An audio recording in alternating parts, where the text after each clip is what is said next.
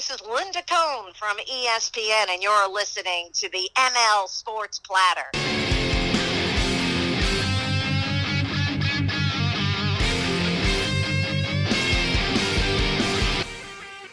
The ML Sports Platter back with you. Download, subscribe, leave feedback, and a five star review. We are brought to you by our good friends at Stanley Law Offices, Welch and Company Jewelers, Ken's Auto Detailing, and Brian Comboy of Mass Mutual, New York State. Go with Brian today for tax efficient retirement plans. You might be retiring, you might have a youngster going to college. He's got the plan and the fit for you. Head on over to advisors.massmutual.com and check him out on Facebook and LinkedIn as well. Brian Comboy of Mass Mutual New York State is a proud ML Sports Platter sponsor. And also, a tip of the cap thank you uh, to the Swan and Whitaker families as well as Camillus Golf Club for their support of the platform as well. I am so delighted to bring onto the program uh, one of the best in the business, a senior writer at The Athletic, national college basketball insider reporter uh, and uh, and writer, and she's an author as well of a brand new book that is unbelievable. It's called The Big East: Inside the Most Entertaining and Influential League in College Basketball History. And frankly, Dana O'Neill, when uh, you came out with this book, I was so excited because obviously I grew up on this stuff. The Big East, there was nothing like it. Dana O'Neill, congratulations on the book. And you can follow Dana on Twitter as well, at Dana O'Neill Writer. That's at Dana O'Neill Writer. How are you, Dana? Thank you. Thank you so much. It was a lot of fun to write, as you can imagine. I can imagine. This is the stuff that I grew up on in central New York, of course. All the big names, the coaches, the players, the TV deal. Was there one moment, though, that made the Big East the Big East? When, when did it truly arrive, in your opinion? Yeah, you know, I think I've been asked that a lot, and I feel like there's a couple of p- pivotal moments, but I, I, think in terms of arrival, right, like just national consciousness, I, you, got to look at some of those early, those Syracuse Georgetown battles, right? When Georgetown was so good. I mean, you can start with the one at Manley Fieldhouse, but you can extend it to you know the Michael Graham game and all of that when they were so good and Georgetown Georgetown was this national power, everyone hated them, but yet so often within their own league 1985 in the national championship of course they're getting beat up by their own teams. And to me that just sent notice like okay this this thing is for real. It's deep it's good um it, it's it's a, it's a menace is really what it was. So one of the things that i always find fascinating when people write about the greatest of something or whatever the case may be mm is is why the other things aren't the greatest. Meaning the ACC was also an unbelievable conference during that time, but your title says the Big East inside the most entertaining and influential conference in, co- conference in college basketball history. Why did the Big East have a leg up, I guess, on the main challenger in the ACC in terms of what your title is telling us? I think the, the Big East benefited really, honestly, from great timing. They came of age you know, when Patrick Ewing, Chris Mullin, Pearl Washington came of age. And they also came of age with ESPN when this crazy idea of, a, of an all sports network going cross country put games everywhere. The ACC, you're right, it was terrific and it was really good. But there's two things about the ACC. It was pretty top heavy.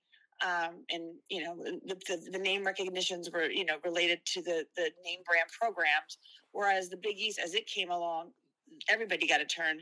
But more so, the difference to me was the Big East, mostly, you know, largely because of the TV deal and, you know, the garden and, and the attention there. It was national. And it's hard to wrap your head around that now because every game is on TV. Yeah, but yeah. at the time, that wasn't the case. And, you know, Mike Hopkins, you know, your former associate head coach, told a story about growing up in California and like pedaling home from school as fast as he could to make sure he didn't miss a big Monday game. Mm-hmm. Jim Boeheim talked about walking through the airport and people asking him questions.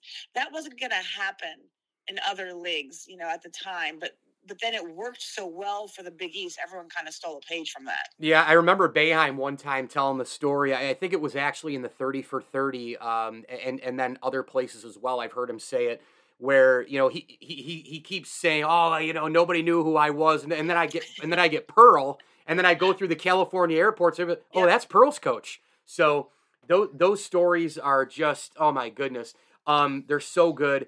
Uh, what do you, if if I had told you, Dana, thirty years ago, thirty five years ago, whatever the case may be, that Jim Boeheim in 2022 would still be the head coach at Syracuse, and Patrick Ewing would be the head coach at Georgetown, albeit in different conferences. But what what would you have said then if I told you that?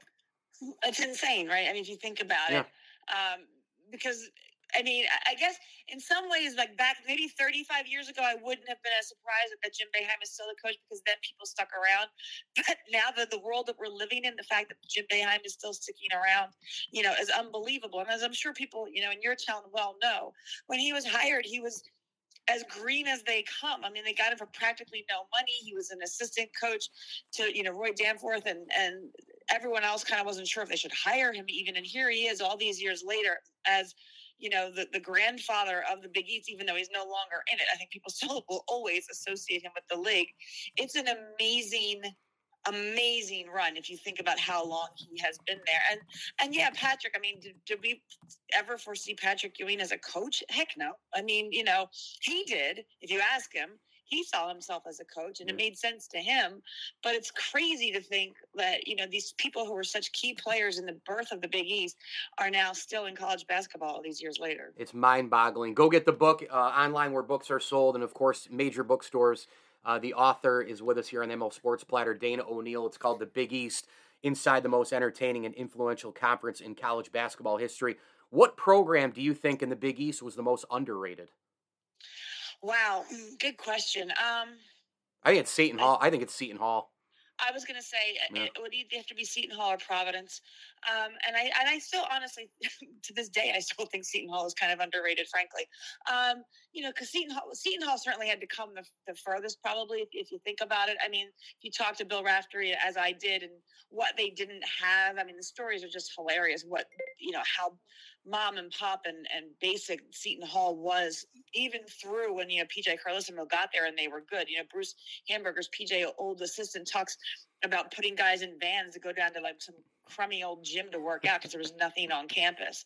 So nobody anticipated, you know, Seton Hall being very good. And then all of a sudden here they come. And frankly, I still think sometimes people overlook Seton Hall. I love this year's team particularly. I, I, mean, I just think they play really hard. I think I love the way Kevin Willard coaches them. But I still think when people talk about elite teams in the Big East, Villanova, of course, comes up, and now UConn comes up, and even then it was always Villanova and UConn and Syracuse. People tend to skip over Seton Hall an awful lot. You know, a lot of people skip over UConn too. You know, in, in the history of the Big East, I thought they didn't do them enough justice in the 30 for yeah. 30. Jim Calhoun in Connecticut won three national championships yeah. during much of which you know they, they were kind of forgotten through the years. I think why why isn't UConn up there? You know they didn't have Ewing, they didn't have Pearl, like you know they didn't have Carmelo. Like why why didn't why hasn't UConn gotten the love after all winning? Three titles. They have more than all those other programs. They do. That's it. It's an interesting story arc for, the, for that university. Um, you know, the, at the very beginning, nobody wanted UConn. Nobody saw UConn as being an, a reasonable team to add. You know, Dave Gavitt saw it, but they weren't, you know, very good. They were in the Yankee Conference. They weren't bad, but they weren't as good as the other ones, other programs. They're a big state university, not like everybody else, kind of stuck in the middle of nowhere in Storrs. And people really fought back on that. And he insisted that they could be something. And look, the most brilliant hire was hiring Jim Calhoun, who was like kind of chomping up the bit at Northeastern, like, yeah, I want to get in that league. and what he did there is unbelievable. unbelievable. I mean, considering what they came from. And you're right. I mean, I think, you know, so, so much of the early fabric of the league is built around St. John's and Syracuse, Georgetown and Villanova, right? Those four teams really just kind of I don't know. They had these, you know, personal, these crazy coaches and these crazy moments within each other. Um, and so UConn kind of came along a little bit later, but really, UConn carried the league for quite some time. When those other schools were going through some tra- transitions with those coaches leaving and retiring, and everyone kind of trying to figure out how to keep it going, UConn carried the league. I mean, mm-hmm. there's there's no question that they did. They kept it as a national national prominence. So I, I, give I put them right up there at the at the top of the of the sort of Mount Rushmore of programs that carried that league and have made it something. Now, of course, that they're back in it, it makes so much sense and has added such legit- legitimacy to the league again. Yeah, and man, I mean that 98-99 team with Khalid El-Amin and Hamilton yeah. and Voskuhl and those guys, Ricky Moore coming off the bench. I mean, they beat a Duke team that today I, I almost think they're the best runner up in the history of the sport. I mean that they were they were so good. And then you know you fast forward to three years later. I, I remember coming home from St. Bonnie to to watch the East Regional at the Dome, and it was Maryland and UConn in that Elite Eight yep. game. And uh, you know Caron Butler and that group, and they lost to Maryland, who eventually won the national championship. But UConn has had some unbelievable teams. One thing, Dana, in sports, in order to to get to the top, you know the NFL needs probably nothing. They're the only ones that doesn't need, you know, they, they don't need as much as, you know, the NBA or whatever. They're, they're the top dog. But usually there's something that just propels it. In the Big East case, obviously, we've talked about TV, rivalries, all that sort of thing. But it helps a sport when you have two teams in that conference ending the year against each other. In 87, there were two teams in the Final Four from the Big East, uh, three teams, yep. excuse me. And then in 85, you had mm-hmm. Georgetown and Villanova in one of the most important finals in the history of the sport. How important were those two years, in your opinion, as far as getting the Big East up to the top? Uh, they were huge, and, and people always forget. You know, they almost had four in '85. Yes. You know, Boston College, I believe, was right on the edge. So, you know, it's it's amazing um, because if you think 1985, the league formed in 1979, six years, which is infancy. They hmm. have three teams in the final four. And two of them, Georgetown and St. John's, everyone thought had a chance to win the whole thing. And, you know, the third, nobody thought did, Villanova. And of course, you know, Villanova gets the storybook win, but that was the might of the league. And I think what people, what made the league so, so vibrant was its ability to, to kind of rise everyone's game up. You know, Providence, again, did not was not great for until they kind of hired Rick Pitino and he figured out how to manipulate the three point line, right? But they got their moment. Seton Hall got their moment. Everybody kind of got their moment. And, you know, that 85 game captures everyone's attention because of Villanova's quote, you know, Cinderella win, even though the Villanova people will tell you that wasn't the case. But yeah, those games where you just have Big East on Big East on Big East, it's like, wait a minute, like this league's been around for five minutes and they've got all these teams in the final four. It's it's you know similar to again to to now when the Big East reformed and Villanova goes out three years later and wins another and wins a national championship and then two years later wins another one. You're kind of like, all right, time out. I guess this league is pretty good that's what that's where the eyeballs happen. We all know people. Everyone pays attention to college basketball in March. So the more you do in March for your conference for your program, that's when everybody watches you. Yeah, I stand corrected. Eighty-seven had two Big East teams: Syracuse, yeah, Providence, Syracuse and, and uh, Providence. Yeah, yep. that was the the Billy Donovan, you know, Rick mm-hmm. Pitino uh, run, and then three teams in the '85 Final Four. Just amazing. Pearl Washington, Patrick Ewing. It it just didn't get bigger than those two guys in this respective conference. Where do you think Patrick Ewing's biggest impact was as a player and Pearl Washington's biggest impact? Well, Patrick's biggest impact was the day he signed to go to Georgetown. Um, you know, he's a number one player in the country, recruited by everybody, and went out to UCLA. He could have gone anywhere he wanted to go. And the Big East was brand new. And John Thompson was not brand new, but pretty new at Georgetown, a high school coach taking over Georgetown. And the biggest thing that Patrick Ewing did is, as Mike Tranghese tells the story, the day he signed his letter of intent, John Thompson called Dave Gavitt and said, Hey, you know, he, we got him. And Gavitt hung up the phone and looked at Tranghese and said, okay, now we can go to New York. He knew that Patrick Ewing had the star power to attract a tournament in New York City. And putting that tournament in New York City, of course, mm-hmm. changed everything because it's like, it's New York. It's this event that it became. And that's not entirely because of Patrick Ewing, but that gave Gavitt the safety net to know he could sell tickets. And then Pearl Washington, I think where his biggest impact was, first of all, the way he played. I mean, it's like watching ballet, but he hung around after Patrick and Chris Mullin moved along, right? You could have had this sort of dearth of, of great players, and here's Pearl. You know, the Pearl's still here, and he's every bit as impressive as they were in a completely different way. And he sells, you know, he makes the Carrier Dome a full house, which you know Jim Boeheim told me when they were moving to the dome, they were there were some nerves about whether how they're going to fill this thing for basketball. And along comes Pearl, and there's no worries anymore. Hmm. you know you're going to attract a fan base, right? Everybody wants to see what Pearl Washington's going to do. So those those two players, along with Chris Mullin, I mean, their impact you you can't underestimate it. We all talk about the coaches because they were such great fun and great personalities, but you can have all the sideline shows you want. If the product on the court isn't very good, nobody's going to care. And the product on the court was great because they had great players. You know, one thing I always think about is guys way back when Fab Five, Ewing, Pearl, Carmelo. Even I mean, hey, Car- Carmelo's twenty years ago already. Um, I know, right? God, it really is. I you know you think about some of the the Grant Hills and those early '90s Duke mm-hmm. teams. You think about uh, gosh, David Thompson, I, Michael Jordan. I could go on and on. James Worthy, the Carolina group.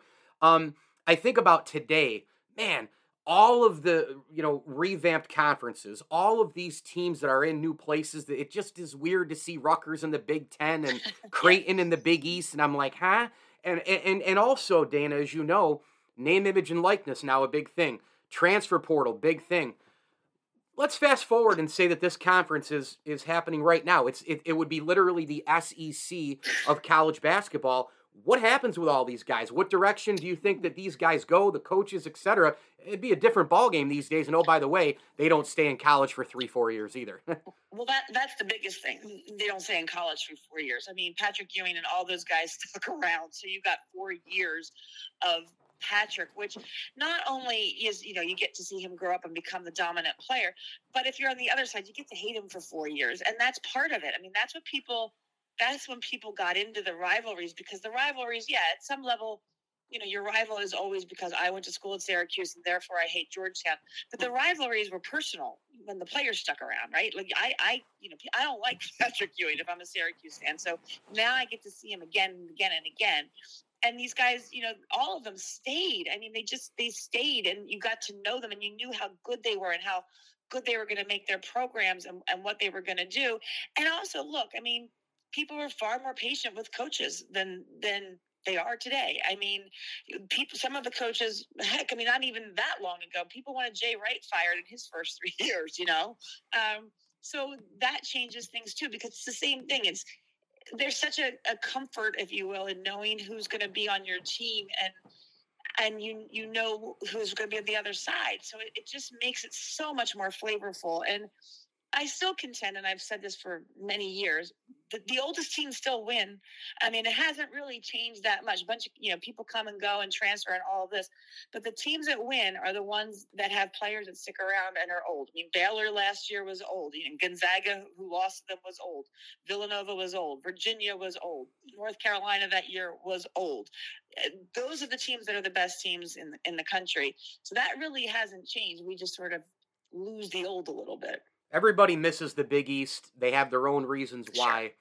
I remember this past summer, I was in Cooperstown for Derek Jeter's induction, covering that, and I turned and I said, Oh my God, there's Patrick Ewing. And then I went, Wait a minute, what? He came in with Michael Jordan. And, you know, they're 10 feet away from me, and there, there is right there in front of me. I'm going, Good grief. Yeah, how big is Derek Jeter now? Because these two guys came to the induction with the Jordan brand and all that sort of thing. So I, I, looked over at Patrick. I said, "Do you have a couple quick minutes?" And he says, "No." I said, "Okay." I said, "Well, that's okay. I'm from Syracuse anyway." I said, "How about a picture?" He goes, "Now you can just take a picture of me from there." And I just joked and I said, "By the way, I missed the Big East," and he just gave me a little wink. What yeah. what what makes you miss the Big East? You know, and, and, and do you think about it on a daily basis still when you're covering the game? Because I miss it so much, Dana. Yeah, I'm. Well, I miss I miss the Big East tournament. Mm, I know it still goes on, but I miss the one that oh. we all remember in New York. I mean, I used to when I was working at you know ESPN before the, the Philadelphia Daily News. Every single year, I rose my hand. Yes, please, I'll cover that. Yes, please, I'll cover that. I mean, it's close to home, yeah, but there wasn't going to be anything better. In fact, in my opinion, it was better than the first weekend of the NCAA tournament yep. more often than not. Yep. You know, the games were always just insane. Something wild always happened. You know, I was there for Kemba Walker. I was there for Gerry McNamara. You know, I was there for six overtimes. I was there and Allan Ray got his eye poked out by Carl Krause. I mean, like crazy stuff happens up there. Um, so, you know, and the atmosphere was just incredibly electric. Um, every fan base you know, a lot of I remember talking to fans back when I covered it. A lot of them chose to go to New York and, and essentially skip the first weekend of the NCAA tournament because they knew it was going to be better basketball. The games were more competitive. You know, a lot of times, the first weekend, especially if your team is good, it's not much fun. It's not it's, you win, but not very gripping. I miss that. I, I miss. I mean, I've since covered the Big Ten, and I've covered the ACC, and I've covered the Big East, and I've covered the SEC. I've covered all of them, frankly, every postseason tournament since then, and nothing, nothing comes close to what that week was in New York. Nothing. Final one for you in the minute I have left or so. What do you hope people say about this book when they get done with it? I hope they're nostalgic like I was, and they and they read it kind of in that vein. You know, I think I hope they appreciate how awesome and fun and colorful and flavorful it was. Um, you know, I, I, miss all of that too. We, we, you know, look, money changes everything, and, and people are afraid to be as personable sometimes as they used to be because it could cost them a lot.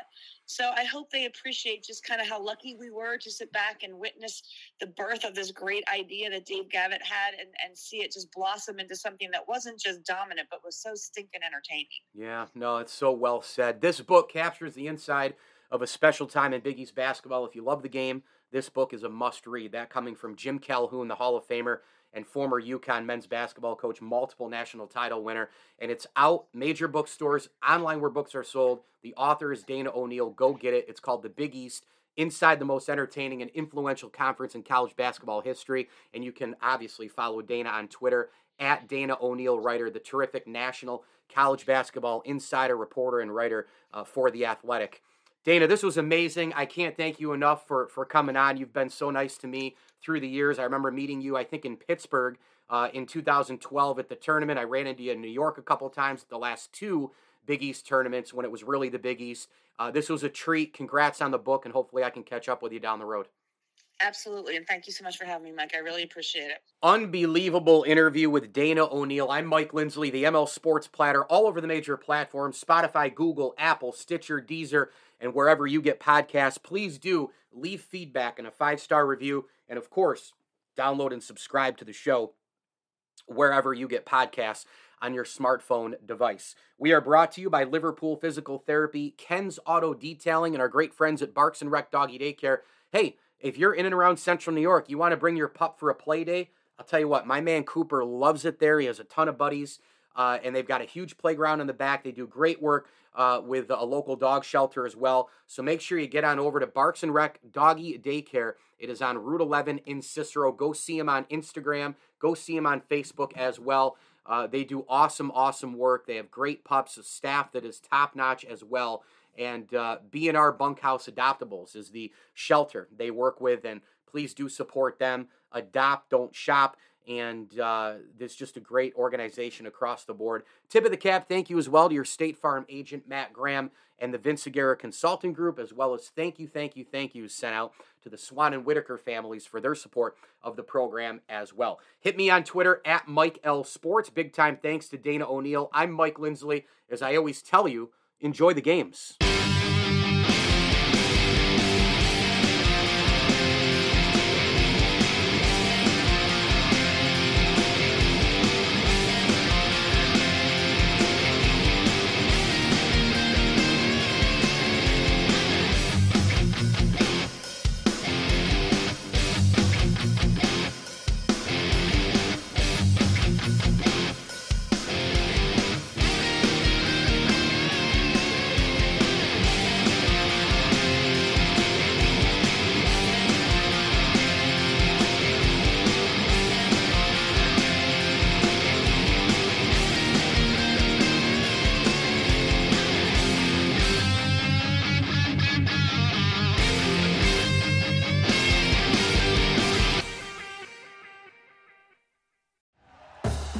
For listening to Bleav. You can show support to your host by subscribing to the show and giving us a five star rating on your preferred platform.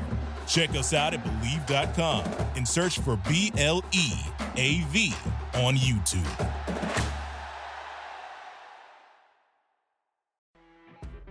You know, when you're listening to a true crime story that has an unbelievable plot twist that makes you stop in your tracks? That's what our podcast, People Are the Worst, brings you with each episode. I'm Rachel. And I'm Rebecca. We're identical twins who love true crime cases that make you say, didn't see that coming, and we hate the people responsible for them. Listen to People Are the Worst now on Apple, Spotify, or wherever you get your podcasts.